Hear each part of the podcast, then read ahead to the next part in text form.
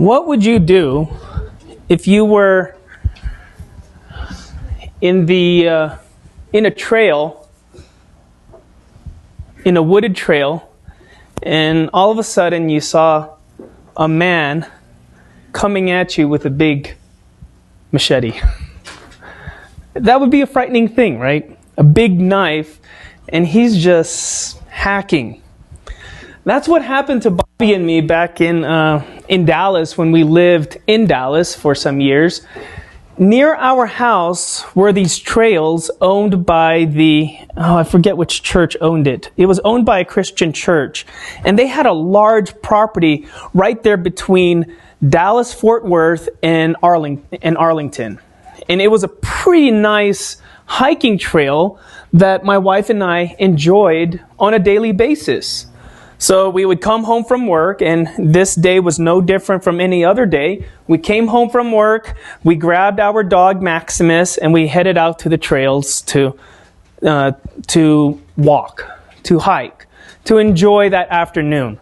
And it was a fall afternoon, so the weather was a little cooler, not your typical 110 degrees. Uh, in Texas heat, right? So it was a nice day to walk and, and we were enjoying our hike and we were talking, we're telling stories, we're talking about work, we were making fun of our dog who always pants whenever he walks and runs.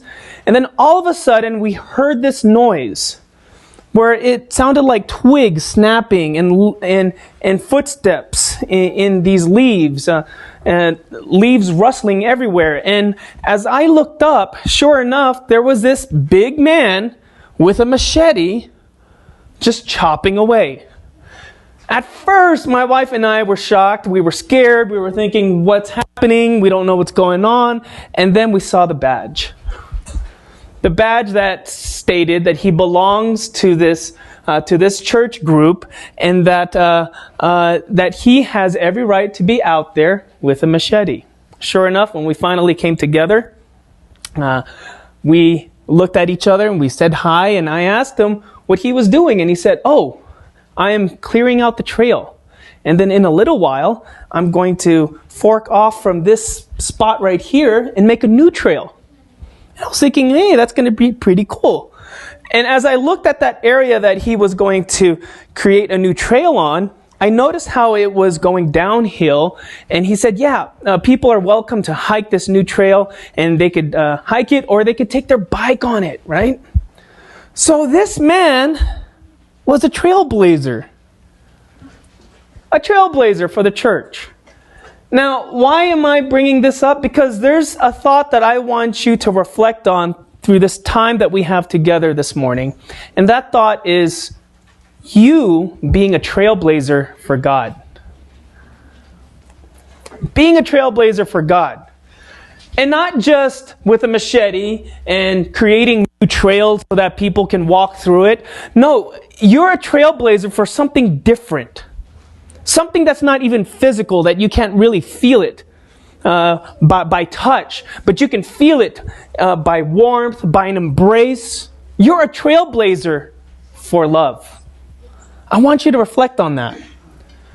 Reflect on how you, as a Christian, is a trailblazer for love. Turn your Bibles with me to Matthew chapter 28. You know this verse really well because it's the Great Commission. Matthew 28, verse 19 onwards. We can start on 18. Actually, 18 is a very important verse that we should know too. Then Jesus came to them, his disciples, that is, and said to them, All authority in heaven and on earth has been given to me.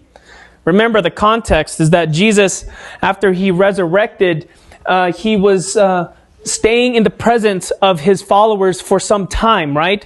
And, and to show them that even though he died, he is alive again.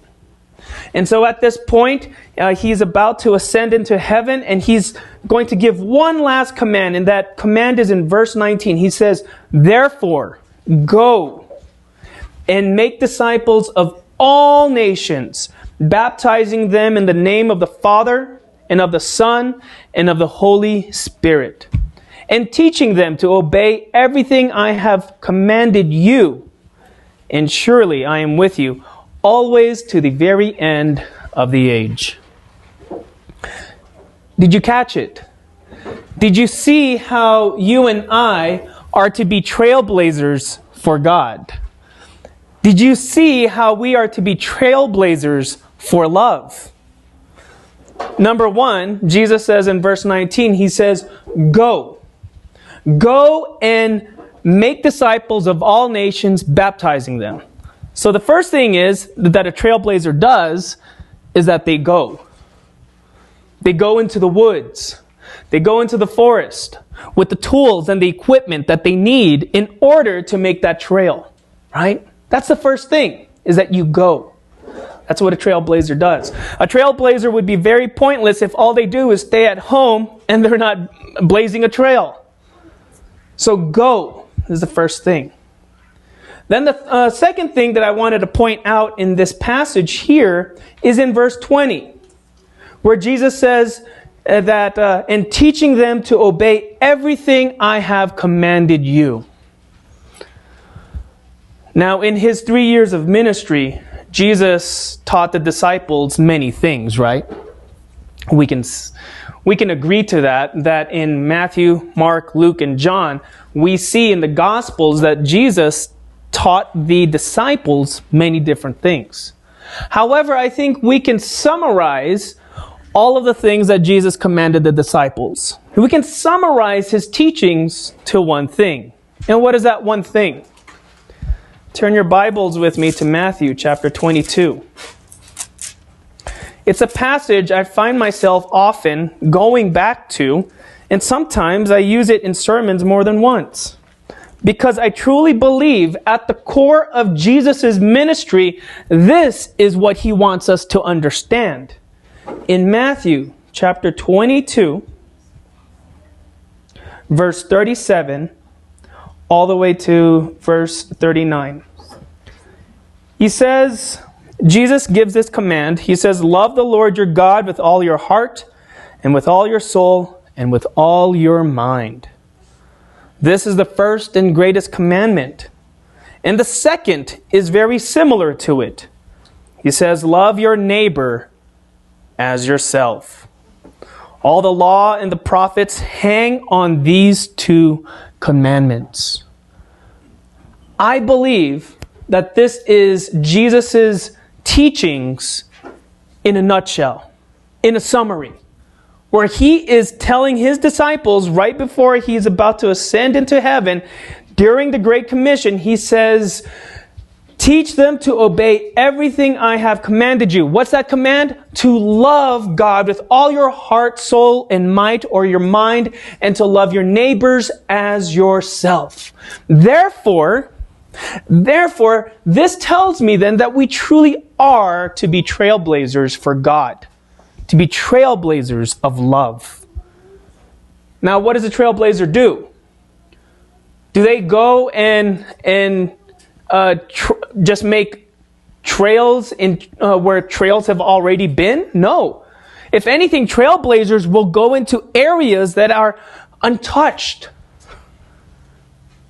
that no one has ever been before. So let's think about this for a while in context. The Roman world was bent on laws, was bent sometimes on fear policing, persecution. There's so many different themes that we can think of of what the Roman world was like. But when Jesus came, he brought something that seemed new for the first time. I'm going to say, I'm saying that seemed new because really, if you think about it, the concept to love your neighbor, it's nothing new. That's the same thing that uh, God told Abraham when he made the covenant with him, he said, I shall bless you, and through you, you're going to bless others. What's that concept? That's love. You're going to bless others through love. So it's not really a new concept, but because of the hardening of hearts during the time of the Roman world, I believe love was not a priority. Of a lot of the people. And so when Jesus came into this world, his ministry was focused on reminding people of the importance of love. And thus he tells them, commands them, pleads with them, begs them to say that you're gonna go and make disciples of all nations, baptizing them, right? In the name of the Father, the Son, and the Holy Spirit. And what is God? God is love. You're a trailblazer for love.